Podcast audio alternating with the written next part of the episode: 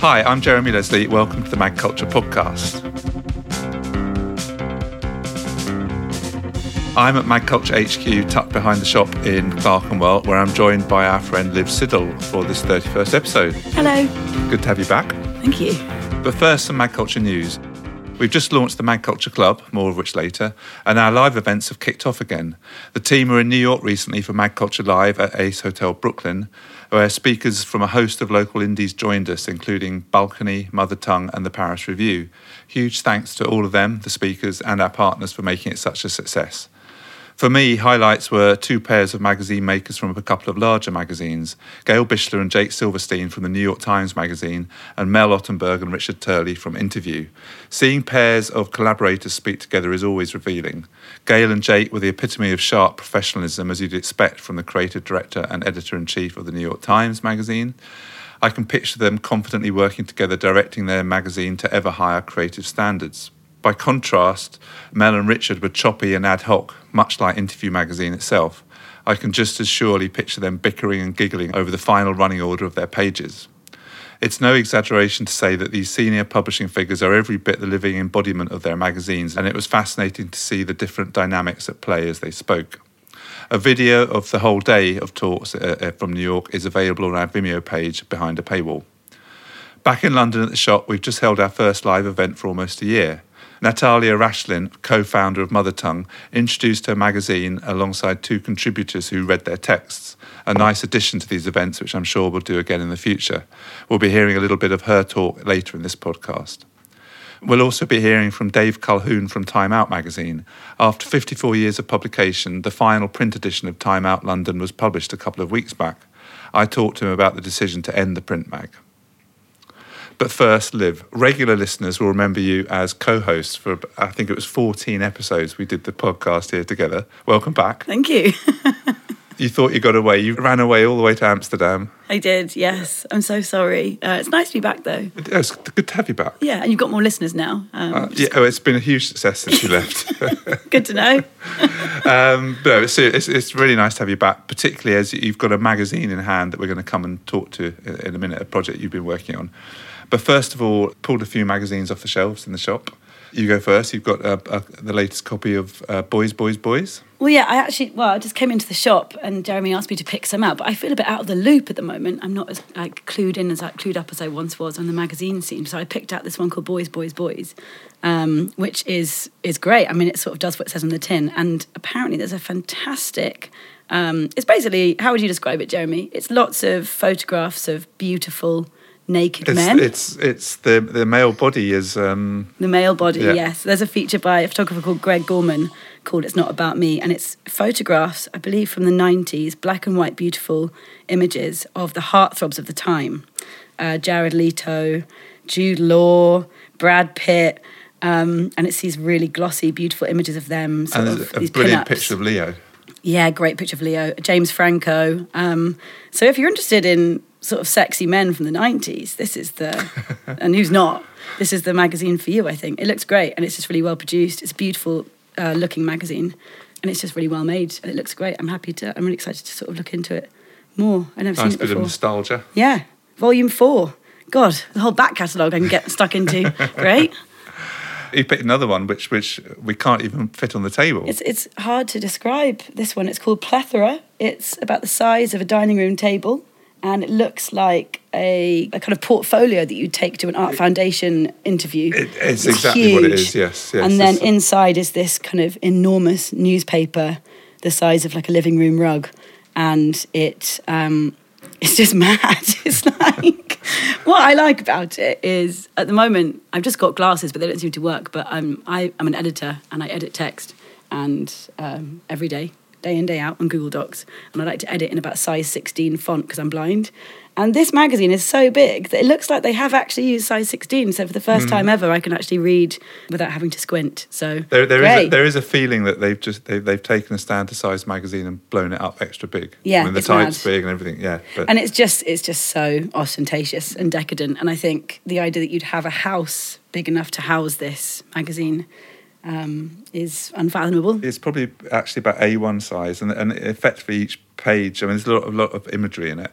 Yeah. and it's all themed around shapes from nature. So there's snowflakes and fractals, Yeah. things like this. But they're amazing images. Yeah, beautiful produced images. You actually suggested that you could cut out the images and frame them, but I don't think that's what the magazine's for. I think that's just if you're trying to get some cheap art on the walls. Yes. But um, actually, it's not even that cheap, is it? The magazine's quite expensive. It, it, it's. It, I think it costs 130 pounds. Yes, yes. But you, you've got a portfolio and and, and uh, Yes, you could keep things. made. You could keep things in the case if you wanted Yeah, to. You yeah. could, you know, file away your enormous documents or But if you're worried about cutting it up, you could buy two. yeah, just why not splash out. It is a case of you kind of get get what you pay for, and I think to make something like that is probably extraordinarily expensive. So it kind of makes sense. Yeah. But it's a lot of money. And I like how their tagline is "culture in vivid excess." Yes. Why is not? quite- yeah, In a time of like penny pinching, literally like the opposite.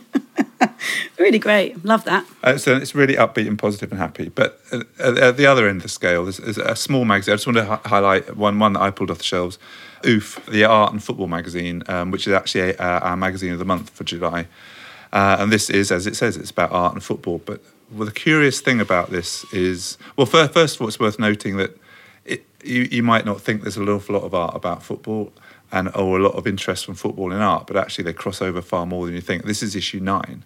They've been busy um, publishing now for like I don't know four years, and um, and it's really come into its own, and it really has established that there is a big link between the two forms.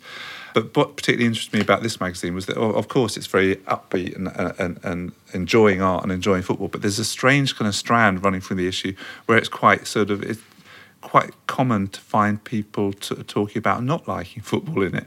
There's, a, there's, a, there's one artist in particular, Ithell Colquhoun, at the back here, who, who did a painting in 1953 for a competition that the Football Association ran.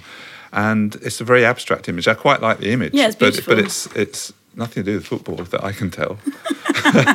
so it's kind of, but, but and it turns out she didn't really like football and wasn't particularly interested in the sport. She was just entering this competition. But there, but it's sort of there's little echoes all the way through that, and that is for me. I mean, I love football, but that's the point of football is that you do hate it as well. You- It's a it's a real it's Yes. complicated. Football's complicated, uh, more complicated than you think. Uh, so I, I, I, a big fan of that magazine. And, then- and another one, actually, another games magazine is a, pro- a profound waste of time. Which if which if we're talking talking about magazine names, what a great name for a magazine about video games. It's so good. Uh, but it is it is a, a, just a fabulous exposition on the joy of playing video games. Something I've left behind me now. I haven't played video games for a long time. Oh, I still play Sims. A Oh, lot. yeah? Okay. and Candy Crush, Uh, Whale okay, Trail, okay. you Yeah, name yeah, it. yeah. Big into it. But also, I think a lot of people have tried to do video game magazines Mm-hmm. over the years, and that looks like it's the best one I've seen. It, it and it's really- massive. It's a hefty thing. It's a proper kind of bookish type magazine with great illustration and great ideas throughout, and it really does bring to life. But it did take me back to one game that I used to play, Katamari Damacy, which is just the a- absolute opposite of a shoot 'em up. It is you, you had these big, this big kind of um, Velcro covered object that rolls around, gathering things. Basically, Uh, I'm going to leave it at that. Sounds But it- great. But it's great to re- be reminded of that game. Um, but but that, but that's stuff for those magazines. You, you've got your magazine to talk about. Well, it's not just mine. It's um, Uh, well, it's, not. So no. maybe we should explain what you what, what you were doing in Amsterdam. You went to work for WePresent, which is the publishing arm of WeTransfer. Yeah. So I am the editor there, and WePresent. Yeah, is is this wonderful platform, and we publish unexpected stories of creativity. We publish about three a week, and they're incredible collaborations with artists and writers, and there's loads of creative freedom, and those stories become, if you use WeTransfer, they become the kind of what we call the wallpapers. That's kind of the image behind the bit where you do your loading mm-hmm. the idea behind it was when WePresent began was like to basically provide people with something to read while they were sort of downloading something and also to provide creative inspiration as a kind of thinking that creative inspiration would be a kind of like a good tool to have in your tool set as a creative because all the people that use WeTransfer pretty much are in the creative industries and they're editors and they're writers and they're artists and they're musicians that kind of thing so that's why it was started. That was about four, no, six years ago. I'm not completely sure actually. Um, I I've no no concept of time anymore whatsoever. I don't even know when this magazine was made. I think it was last year, but I think, I think maybe, maybe it was this year. I can't even remember. Um, but then basically, the We Present magazine, um, traditionally before I joined, was a very big publication that was almost like kind of coffee table book, beautifully made. Um, and it had, I think I counted 80 of the online stories kind of put into print. And it was beautiful. Um, and everyone loved it. And the reason we made it was to kind of, you know, to give out to clients and to give to people in the company and um, to kind of hand out at events and that sort of thing. So then we did make one of those when I joined, uh, and I had to proof the whole thing and edit it, and it was it was very difficult. I remember being up at like 3 a.m. during the pandemic, um, smoking out the window, trying to edit these last bits of copy. It was, it was a real like labor of love. And it did feel a bit like we were, well, we, we were just putting stuff from the internet into a magazine, which is obviously, has, that has been done before. And there's reasons why you would do that, and I understand. Um, but then we sort of, when we were looking to do another magazine, we sort of sat down and thought about what, why make a magazine? What are we doing? How we could address it, and also my our editor in chief, my boss Holly, um, she wanted to do two a year rather than one, and I was like, okay, we can't do two stories a year with like hundreds of pages, eighty stories in there. Like it's just we, we can't we can't possibly do that. Well, I can't. Well, I could, but I'm lazy. Um, so I thought, yeah, we sort of sat around and discussed it and ended up saying, right, let's make something much smaller. And also, like, I know readers, like, I know I'm a magazine reader. I also read online. I know people's patience levels and I know what it's like to consume a magazine. And I think giving people more like eight to 10 stories is probably going to allow them to engage with it a bit more than giving them 80 and just being over a bit like if you go to like a buffet on a cruise and you have like a bit of everything and you're like you feel a bit sick afterwards. I think if you go to a nice restaurant and they give you like four beautiful things it just feels a bit better. It's a nicer Yeah, meal. yeah. so i think it's the same with the magazine. Um, nothing wrong nothing wrong with a buffet. Love a buffet. But i think Time and um, place. time and a place exactly. Um, and knowing as well that we would be giving these out at events I wanted to make sure people could carry them home in their bag. And also just it's a bit overwhelming something big, isn't it, sometimes? I mean, no offense to Plethora magazine, but that's not even that many pages. But there's It's like, probably not, uh, you know, I mean, it's, it's huge, but it's. You could probably- there's yeah. probably not many more stories than we talk about eight, eight to ten stories. and then you get sort of smaller magazines that are dense, like the New Yorker. It takes you like weeks to read it, and by then there's sort of like four more on your doorstep you've got to read. But like, I think just giving giving the readers a bit of a break, I think, is important Well, it's one, magazines. one of the joys of magazines is that they're limited. Yeah. That's the point, I think. I mean, Yeah. and if you try and mimic the, the online experience of endless content, it, it gets you down. Yeah, and it's such a it's it's a thing that I don't think it's really hard to crack. I was thinking actually on the way here about Pitchfork magazine. Do you remember from like Yeah, yeah, 2011 yeah.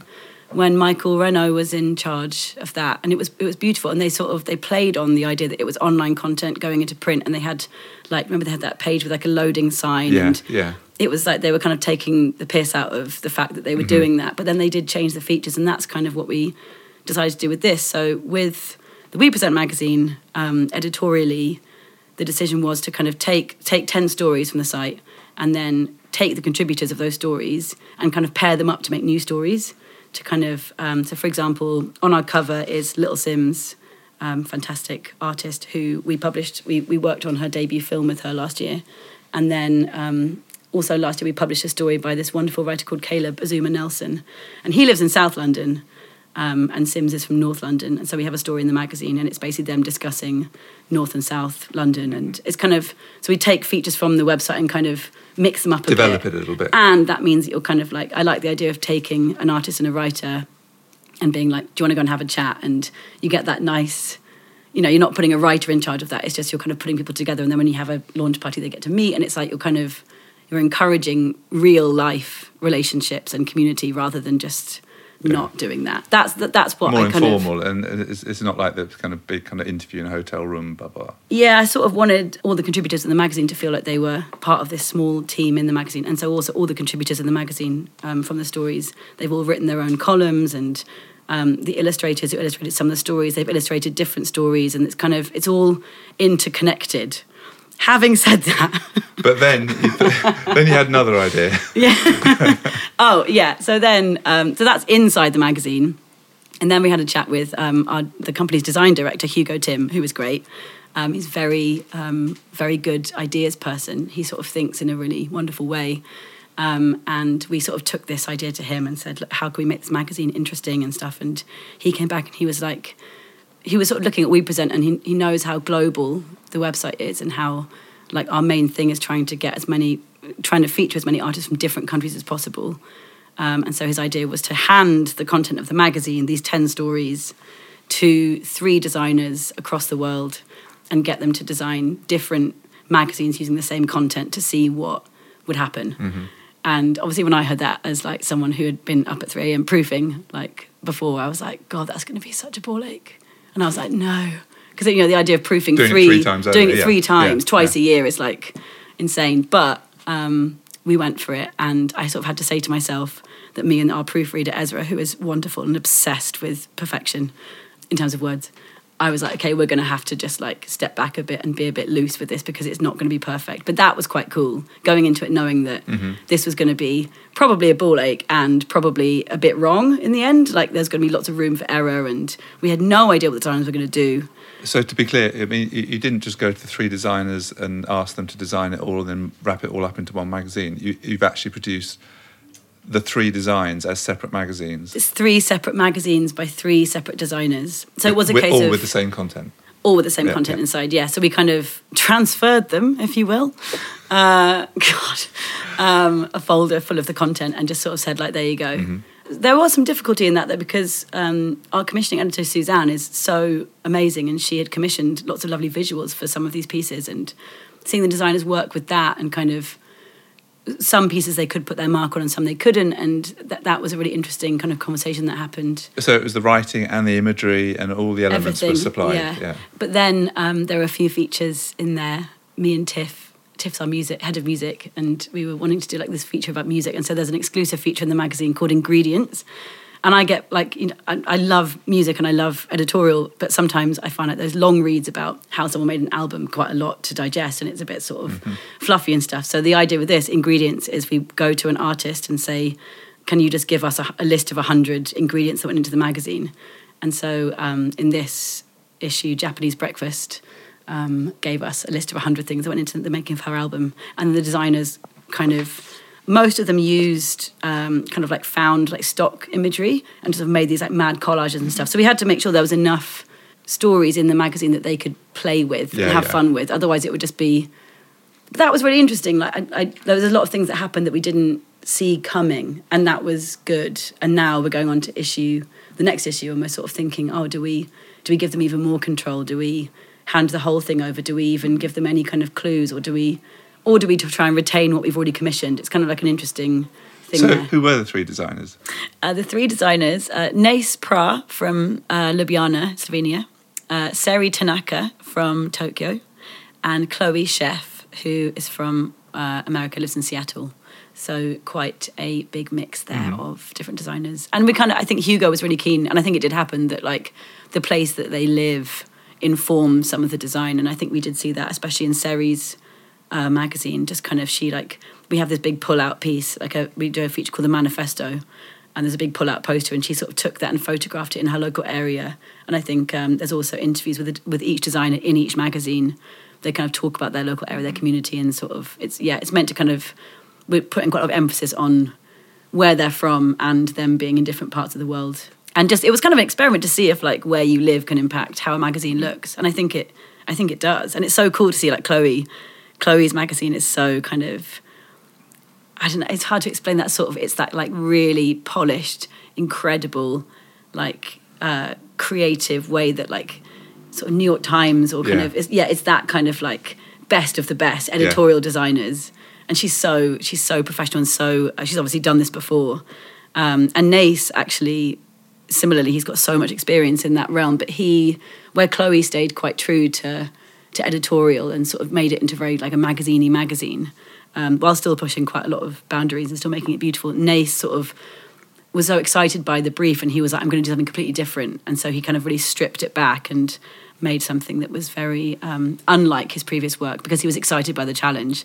But that was also difficult for us because we're like you know when we get it back we're like oh it doesn't look like what we thought it was going to look like. But that's actually that's actually part of the fun i suppose. You don't really know what they're going to do. it was a, it's a really fascinating experiment because one of the things you know I, I feel strongly about and we always talk about here at Mag Culture is the way that uh, design can affect what a magazine is and it dictates how you approach it and how you know it obviously has a huge influence on the on the on the whole project and the content and everything and seeing the same content reproduced three times in such different ways is, is Yeah. amazing. It's, it's I mean, do, do you regard it as a successful experiment? Yeah, yeah, Yeah. Also, you know, I said at the start I thought it was going to be a ball ache. It actually it wasn't, and we had this really wonderful Mm-hmm. Did week. you work out a system? Yeah, we were like Yeah. in a room together the last week. You know, that really sort of like bitty week where you're doing all the final bits and the checks and stuff. And we, um, it was me, Hugo, Lumia, and um, Suzanne, and we were yeah in this room together in the office and just kind of like sitting in this line. And we'd get the proofs back, and we'd have to. Lumia would sit there and go and change everything in each of the magazines. So rather than doing it once, you have to do everything three Yeah, yeah, times. yeah. But it was just a really good. It, it went really well, and we were Mm-hmm. all quite shocked that we didn't sort of.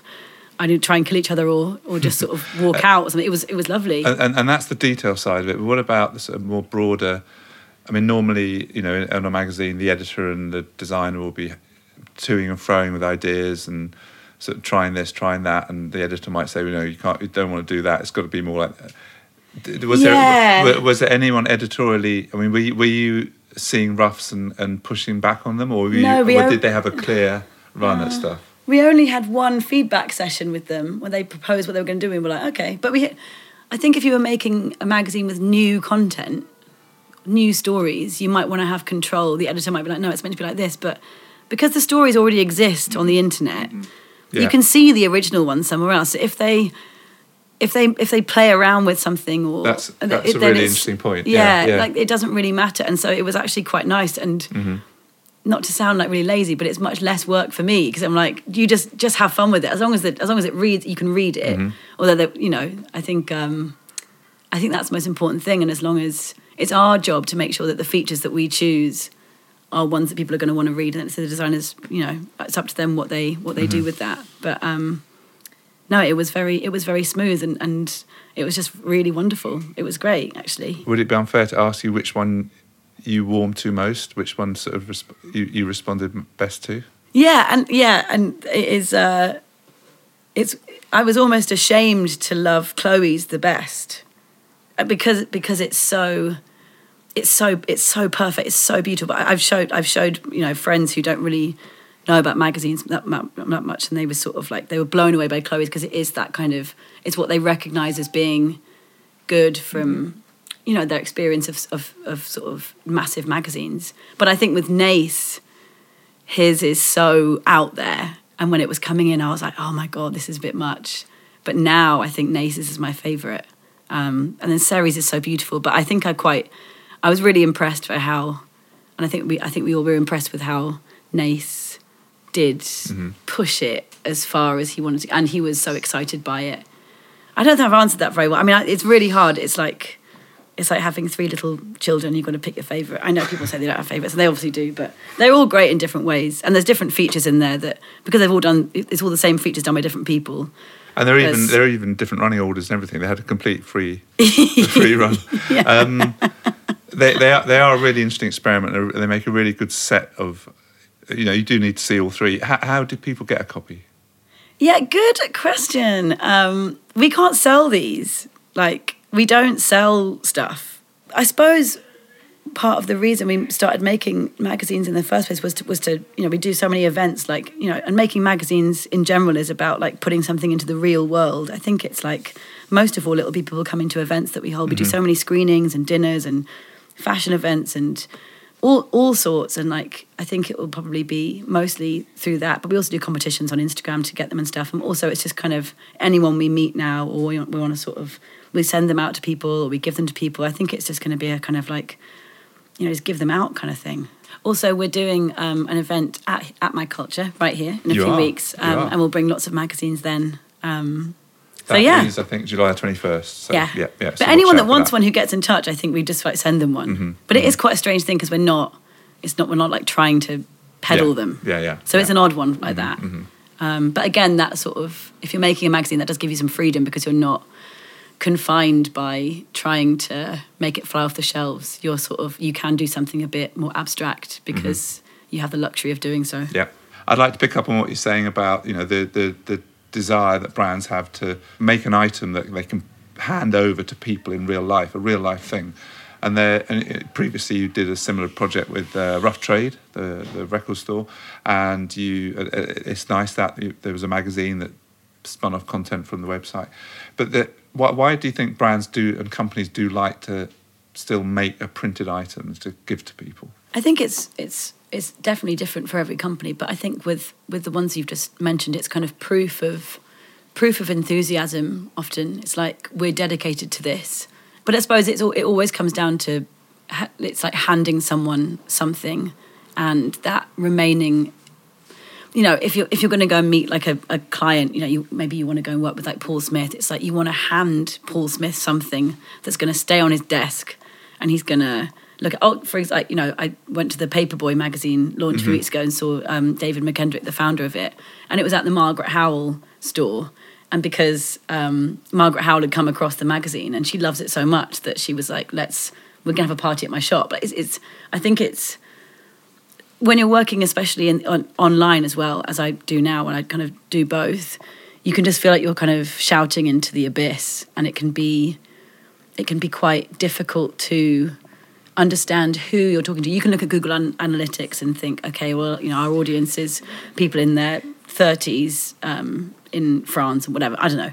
You can kind of get a vague idea, but you can't you can't formulate that community. And when you have a magazine, you can put it in someone's hands. You can meet them. You can at events. You can you can talk to them. You can open it. You can look at it. You can. It kind of sparks a lot of conversation and when the readers then they kind of meet each other as well. It kind of it's just more it's just more real. And I think a lot of companies just they want to they want to have that because it's not enough to just do things online and then post about them on Instagram. Obviously, people post about the magazines on Instagram, but it's just not. This is like proof of wanting to be in the real world, and it's like proof that you want to meet people and talk to people and have conversations. Whereas a lot of online things doesn't really doesn't it just doesn't necessarily spark that, and I think that's why people do it. But uh, also, you, you could go to WH Smith. There's loads of branded magazines, Yeah. and some of them are amazing. And I think one of the great things, um, I think for a long time, uh, people frowned on brands making magazines because it was like, you know, it's a bit sort of like, you know, uh, like lame, and um, you're not being like you're not like a zine maker with your, you know, photocopier. You're kind of doing the absolute opposite of that, and you're kind of selling out. But I've seen so many amazing magazines over the years that have been offshoots of brands, and like when you've got a good team or a good editor or whatever, like if you've got a bit of money behind you, you can make an amazing magazine, and that's like I think that's what a lot of what a lot that's how it's kind of going now. Like it's it's so amazing coming into this shop and seeing magazines that are independent and aren't sponsored by a brand because we know how expensive it is. We know how much time it takes. It's crazy. But I think when there is some money there, I think any company should. And I do think that you can make a good magazine out of any company. Mm-hmm. Like name a Yeah. like Hovis, McVitie's magazine. You could do anything, uh-huh. and it, it would always be good because there's always a story Yeah, and there's always yeah, something exactly. you could you could make Well, out of. But that that for that for me is is what is why it happens is because there's always a story, and it's it's so often the story gets lost or whatever. But it, it, making something concrete like a magazine so it sort of puts flesh on the whole brand. It just sort of ma- makes the thing real. It, you know, it- Yeah, it's like when brands do that thing like established 1785 because it's like it makes you look like you've got history. When it's the, it's the same, isn't it? It's like it's like making yourself official. We're so good and we're so official. We've gone to the effort of making this. There's probably more to it than that, but maybe that's a bit cynical. I don't know. But I think um, I think any any company should, uh, apart from you know, obviously it's bad for the trees and that, but good for your shop though. make it well enough, it's going to be kept. That's the point. Exactly. Yeah, or at least recyclable. And issue two is going to be coming. It's actually issue five because Sorry, we've indeed. started so the from previous ones, but issue two of this kind of project where you you've got th- three more designers lined yeah, up. three Yeah, different okay. designers. Okay. Um, Hugo has put together a list, and we'll be looking at that um, soon and choosing the designers, which is very exciting. Again, people from all over the world in different places. Mm-hmm. Yeah, it's going to be great, and I think we're going to also change up the features a bit. I need to put a few more. I think some of the feedback from the first one was like there's quite a lot of like long articles in there, and I agree. Like you don't need long articles in magazines, Mm-hmm. Yeah, yeah. so we're going to sort of like maybe chop up some of the features a bit and make it a bit more digestible, so you can read it quickly. Um, you always forget that, don't you, when you put articles in magazines that actually people like short ones. Yeah. Um, short, long, short, long, short, long. Yeah, exactly. So I think yeah, lots of nice pictures and images, and also probably giving the designers um, more things to play with as well. But yeah, it should be good. Great. Well, thank you for joining us. Thank Lovely you. to see you again. Nice to be back. Congratulations on the magazine. Thank you. So see you here on the 21st for the We Transfer event where you will be here, I'll, I'll be here, some other people will be here talking about It's, it's going to be about uh, financing a magazine, like how to actually get the money together to Mm. The finance a magazine. question. Yeah, The key and it's I question. know it's a boring topic, but it's the most important topic. It- so we're going to I ask tell you, people. it doesn't yeah. matter where or how, what scale the event is that we ever do. We can make it the most creatively fascinating, and everybody can get really excited by the work they see. And at the end, you have a question and answer session, and the first person puts up their hand and says, "Can I talk about advertising?" Yeah, And yeah, exactly. yeah. Great. Well, thank you again for joining us. Thank you. See you soon.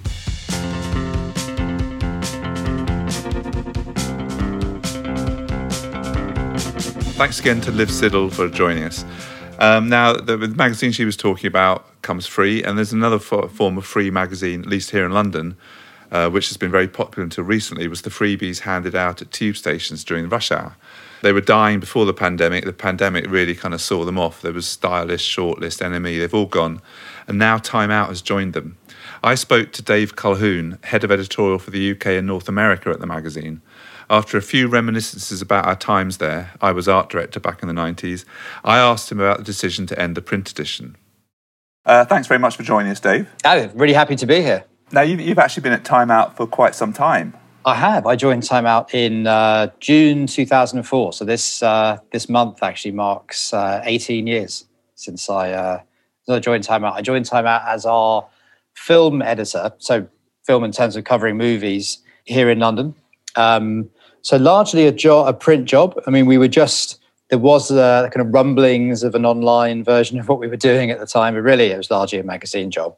And I spent a good seven or eight years doing that job as Time Out London film editor before moving on to other roles uh, within Time Out. Before before that, I was um, I was at Dazed and Confused magazine for uh, four or five years. So quite quite a number of years given to, to magazines and print magazines, but everything's changing now. So so tell me a bit more about what you're doing day to day now at the magazine. So now, day to day, I'm I, I head up editorial across uh, across the UK and, uh, and North America. So I mean, I- as, as you'll know, like Time Out has kind of blossomed across you know, many many cities around around the world. So we're in over 300 cities in, in some form around the globe. So I look the UK and the US are our biggest biggest markets. It's where we have the most audience. And you know, within that, London and New York are really our flagship cities, and London is still the HQ. So I, yeah, I direct every everything across all our various platforms, all editorial. It sounds like you must very rarely get a moment's peace from if, if, if every every single time zone is represented. well, for me, it's it's UK and, and US. So, and I, I work with. I mean, it's definitely busy, but you know, I, I work with great, great. We work with great local editors. I mean, we're still.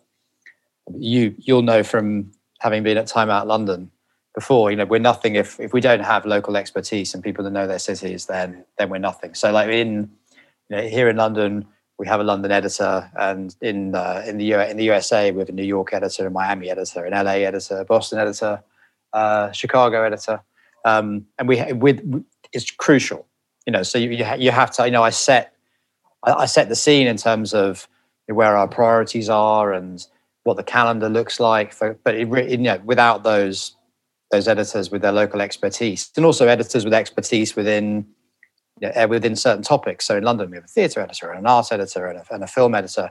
We, we're nothing. That we have to be able to bring that local knowledge to our to our audience. So yeah, it's, well, I guess what I'm saying is we're a team. It's not just me. No, for sure, sure. And, and a big team, but I can remember it. I, I was there in the in, the- uh, in the 1990s, shortly a little bit before you you got involved with the uh, with the- with with the uh, publishing the publisher, and um, you know I, I can remember the influence and the power that those editors had was vast. I mean, I mean, Time Out sort of ran this city in a sense. It almost kind of it powered this city. And I, I remember at uh, Tony Elliott's memorial recently that we both attended. There was a very uh, distinct feeling of of how um, in the in the seventies and eighties the the magazine had almost kind of lifted up the cultural world in this city. I, I, you're right. I got that sense as well. I was definitely reminded by being there at Tony's memorial how I think it was Alan Yentob who, um, you know, who was a friend of Tony's and obviously has been, you know, through his work at the BBC and been a cultural figure in London, you know, since the '60s. And he made it really, really clear when that there was not, there was nothing like it when Time Out came along. And there, well, I mean, we're we're so used now to being know, for there to be guides of what to what to see in the cinema, or you know, what's what's good in art galleries, or what's good what's good at the theatre. And he I thought I, I just thought his he really really rammed it home that there was nothing like that. You know, the newspaper. I, am not talking. I'm not talking from memory. I'm in my 40s, so I wasn't there. But um, you know, but that it was. You know, you could you could you got that sense that there was there was nothing there. Not you know, I grew up at a time when you know it was normal to pick up the know, the Guardian had the guide within it, or you know the Evening Standard had hot tickets within it. You know all, all the and I remember before long, long before I worked at Time Out, it was really clear to me that there were a lot of people around there thieving like the uh, that approach to Time Out, including myself actually. I, I remember editing um, editing a magazine at university in the mid '90s called The Word, which would it was a student magazine that I inherited, and you know we redesigned it on Quark. I mean, I remember doing a terrible job and never barely used this program before, like redesigning it myself. And it was only like a little later on I realized that I was, I'd basically taken the Time Out model, the section, the sections, and what they were dedicated to. And you know, because I'd started reading Time Out as a 15 year old in London, it was what would turn me turn me on to galleries. And you know, I would never, I would never have ended up at an exhibition at the Hayward, coming in from the suburbs if it wasn't for Time Out London. But I realised that I'd I, I, had done that as well, like taken taken the influence of Time Out and applied it to the student magazine.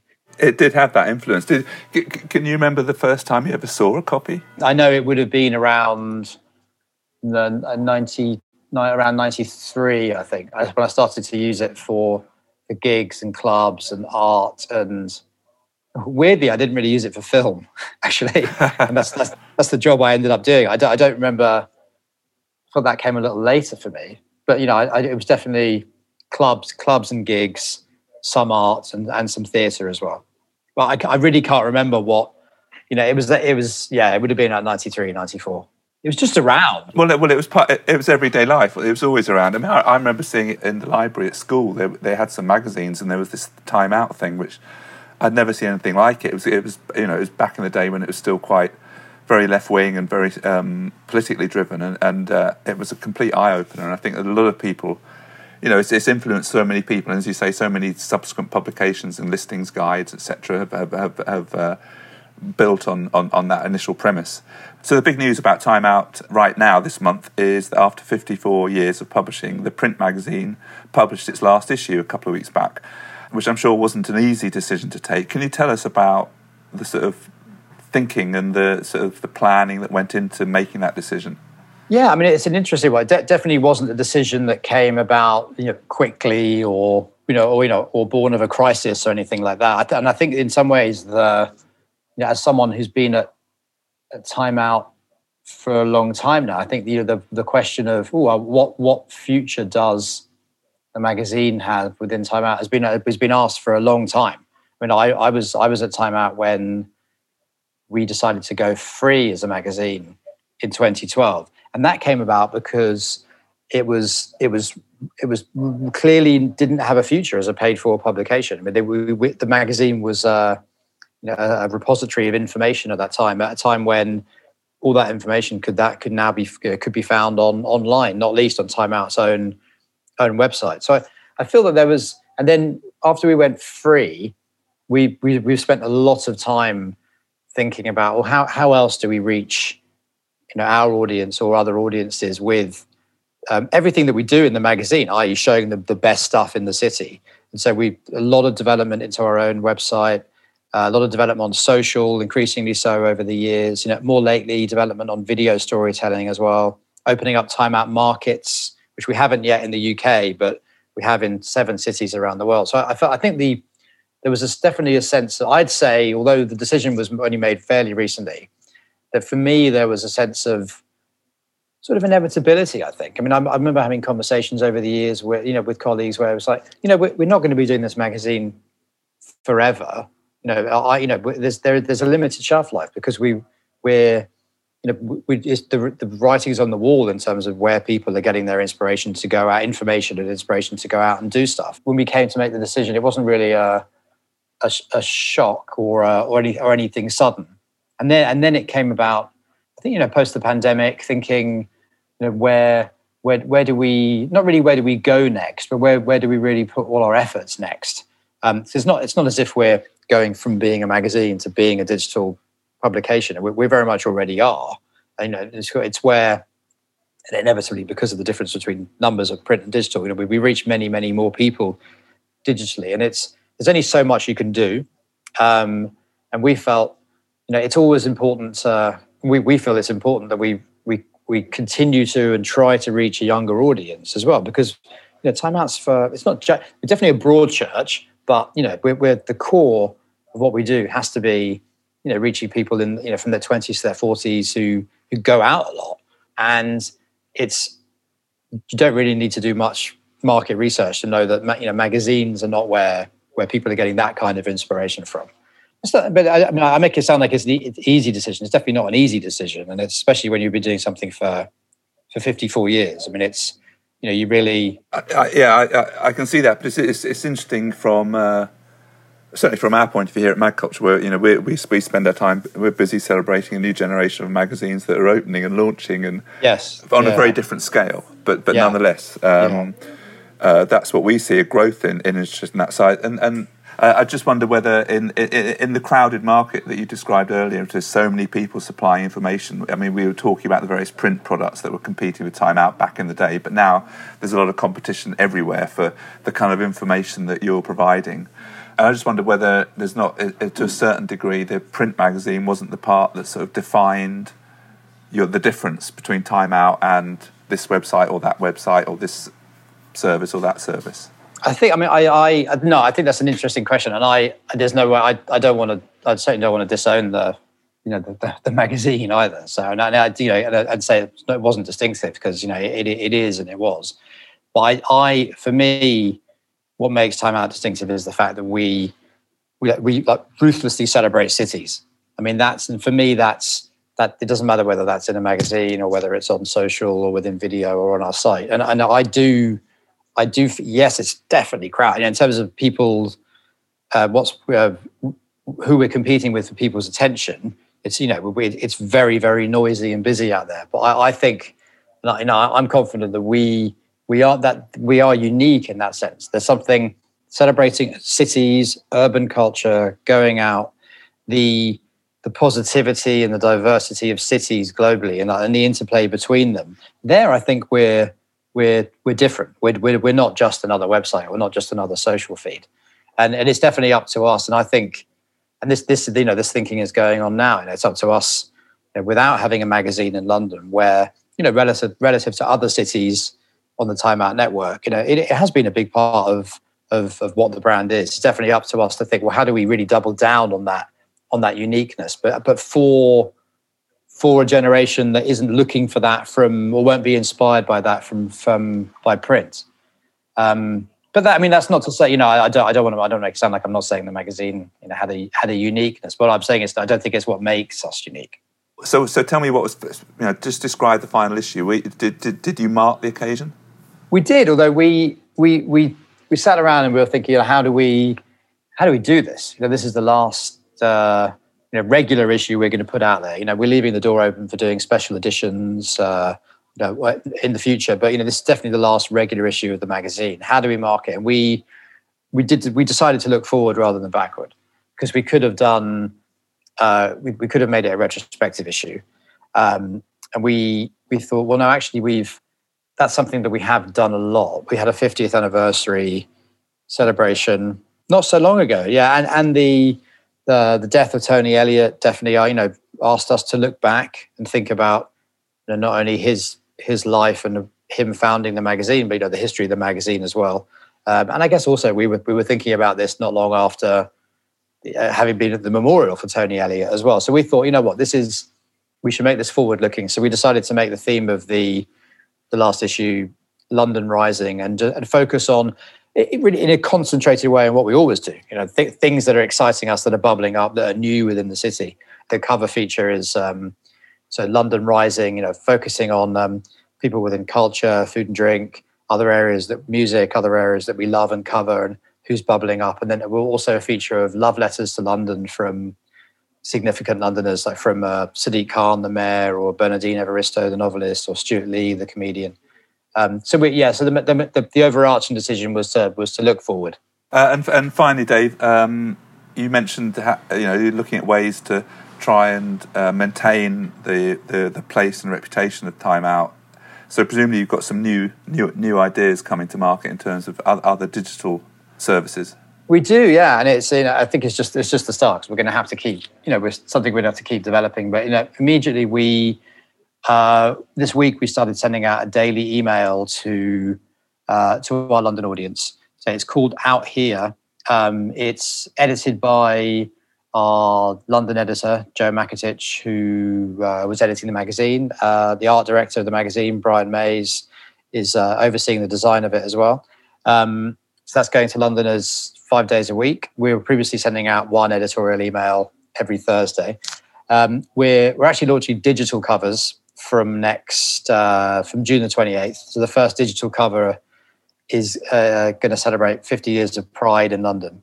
And we've we've gone back with the one thing we did with the final issue of, of the magazine was we went back to that full width logo there. It's, it's a sort of a, a, kind of freshened up version of it, and we're gonna we we decided we were going to do that for the digital cover, and then we were like, well, let's do it for the final. Let's do it for the final mag as well. So there's a way of looking back. It's you know if you know, you know. I guess it's one of those things. It's not. Yeah, yeah. So, but it's, it's, t- tell me about digital cover. I mean, you know, uh, I know how, how front cover designs generally, and, and, and new uh, Time Out's been quite active online in terms of showing the covers on Instagram, etc. So, so the the digital front cover, what, where does that exist, and, and, and what does it represent? It, it, will exist on Instagram and on our site, and it'll represent. It'll be a, a, a, a window into a big a big project that we have online. So it could it could in, the, in like a traditional magazine, it could be uh, a, an interview with someone we're excited by, or it could be a you know more of a you know a, a, seasonal moment or a guide like like 50 years and you know a guide to pride i'm sure this summer we'll do a digital cover on the notting hill carnival for example so i think in we've been talking about the so what's the difference in terms of who we you know what we feature on the cover. And it's the, the difference is very there isn't much in some ways. Like we're we've been talking we, we already have a rough ratio which makes it sound more scientific than it is between like personality covers and uh, you know event covers or season covers you know. So the difference between a like best food and drink in london and a you know here's an exciting up and coming musician to make sure that we we have a we have a good mix. We're gonna we're probably gonna have the same mix with um with the digital covers. It'll be fortnightly. Um we we've been talking about it with our uh, art director who's much closer to the covers than i am you know, there's there's a necessary there's a necessity to be you know for it to work on a smaller screen you know, because it's not just you know people whether they're looking at it on our site or on Instagram. So there's there's a there's a more of a simplicity that's needed that's going to need to be there. That's partly why we went back where we've gone for the for the full width logo because the, the, the corner logo once you once you're looking at it on a on a small screen it's it's very small. Um, and then and then in terms of what that that cover you know leads you through to, it. Could be we're we're we're, we're going to mix it up between say more of a traditional interview. It could be a video project. It could be a full-on guide to to a seasonal event. That's that's really interesting. I mean going back to my time at, at the magazine uh, i i distinctly remember trying to persuade tony to return to that broad the broad version of the logo. Oh, really so um, oh i have i have i, have i have wondered if uh, yeah. yeah it's a different if, if, if tony was around but what, what what he would have thought of that. He was uh, well as you would remember but tony was very uh, very very committed to the to, to, to the design like to the templates to the i mean he, he was he was a well initially an editor and later an owner who was you know that, that was very very important to him. So i'm sure he would have had an opinion. He had very specific ideas for sure. Yes. Um, great. Well listen thank, dave thanks for joining us and explaining a little bit about what's going on. I will be following and perhaps we catch up in a year or two and see how it's all gone. I would love to. Thanks jeremy. Yeah. All Good the best. to meet you. Bye-bye. So thank you very much to Dave Calhoun for joining us. I can't help feeling Time Out's dropped the key element in their success. Harking back to what Liv was saying about having a, a real object, a real thing in real life that transcends the kind of the online experience. Um, I just wonder whether uh, they're going to regret not keeping the print edition alive, and I wonder whether there aren't somewhere in London or elsewhere uh, people planning to launch a new listings magazine uh, for our city.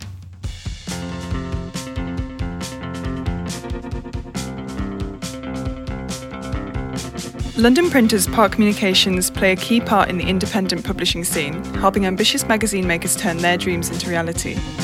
Take a look at recent issues of Mother Tongue, Alhaya, ID, and Kindling to get a sense of what's possible. Very different magazines, all beautifully produced. But there's more to Park than the highest creative standards. They're also fully committed to helping you produce your magazine in the most environmentally friendly and sustainable manner. Check their website for details. Search Park Communications. Just like Mag Culture, Park love magazines, and we're proud to have them sponsor this podcast.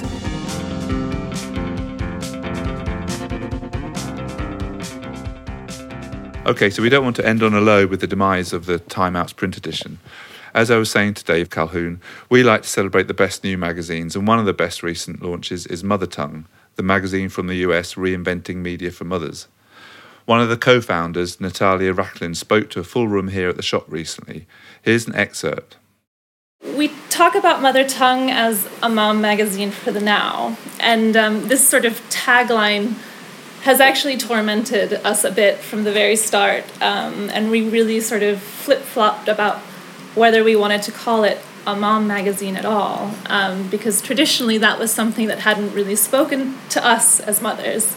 We hadn't been very uh, sort of intrigued by what we had seen, um, and and so we sort of made a determined decision to stick with it and see if we could change our own minds about what a mom magazine is and hopefully a few others along the way. We think of Mother Tongue as a publication for mothers who think of themselves as women first.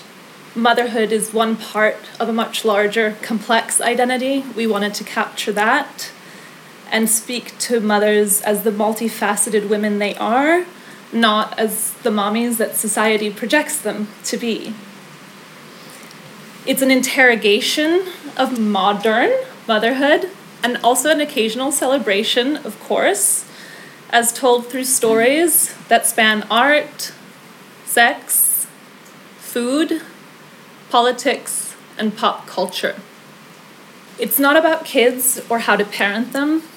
As you all probably know, there's lots of publications out there who do that and who do it well we wanted to reverse the conversation a bit and take it back to women and the nuanced lives we are living as mothers and so many other things as well.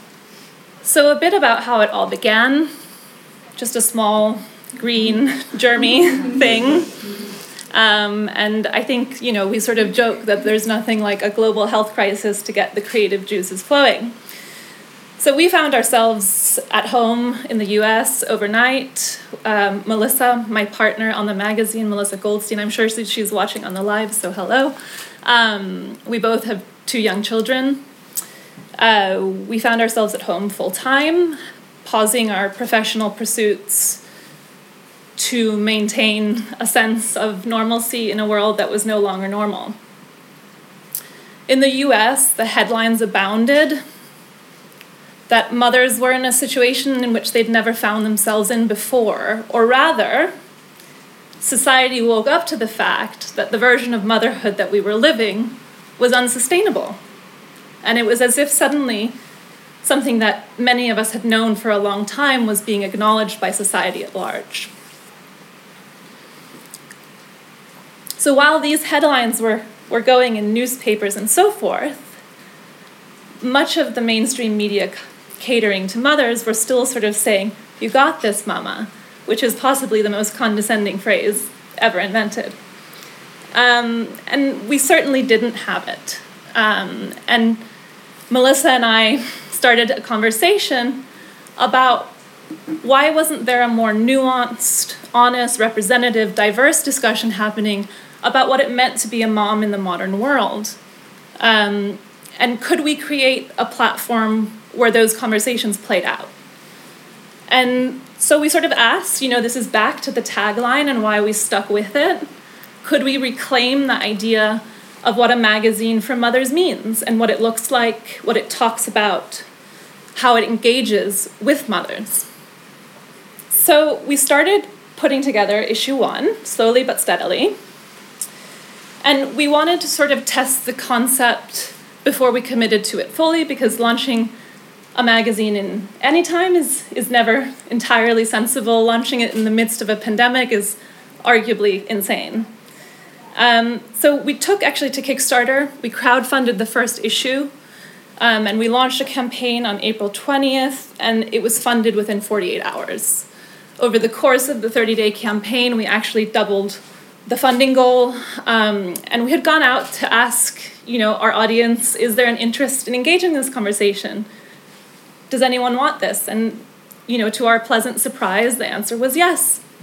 And so we went to print, we produced the first issue, um, you know, not knowing sort of where it would go. Um, and there it is. The first one came out in August 2021, so coming up on a year ago. In the throes of, of putting issue one out into the world um, last summer, something quite unexpected happened. Within two months, we actually sold out of the magazine, which we had not foreseen, um, which was a bit of an oh shit moment because there was four months to go until the next one. So, what to do in between, which became, of course, Instagram um, a place to continue the conversation. And it's actually been really fantastic because it's an opportunity for us to have a more reactive conversation. Um, and it has grown quite steadily to something around 19,000 followers, um, growing day by day. And it's a fantastic community of really engaged, lively conversations.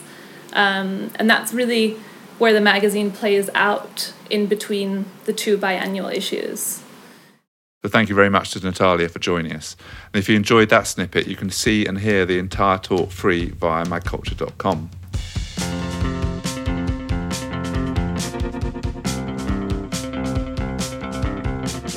And lastly, after much planning, we've just launched the Mag Culture Club. This pulls together the best bits of mag culture the shop, our events, and more. From magazine subscriptions, shop discounts, early bird tickets, and membership newsletters, the club is dedicated to our most loyal readers and customers to help them get more out of everything we do. There are three membership levels, each one offering a different range of services and benefits. And these range from a simple shop discount and email newsletter to the regular delivery of our magazine of the month uh, and our long standing quarterly box set of five magazines. Find out more again at magculture.com.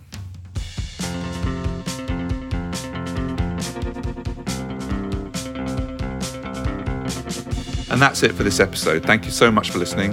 Thank you too to our guests, Liv Siddall, Dave Calhoun, and Natalia Rachlin. And thank you too to Park Communications for their support. See you soon.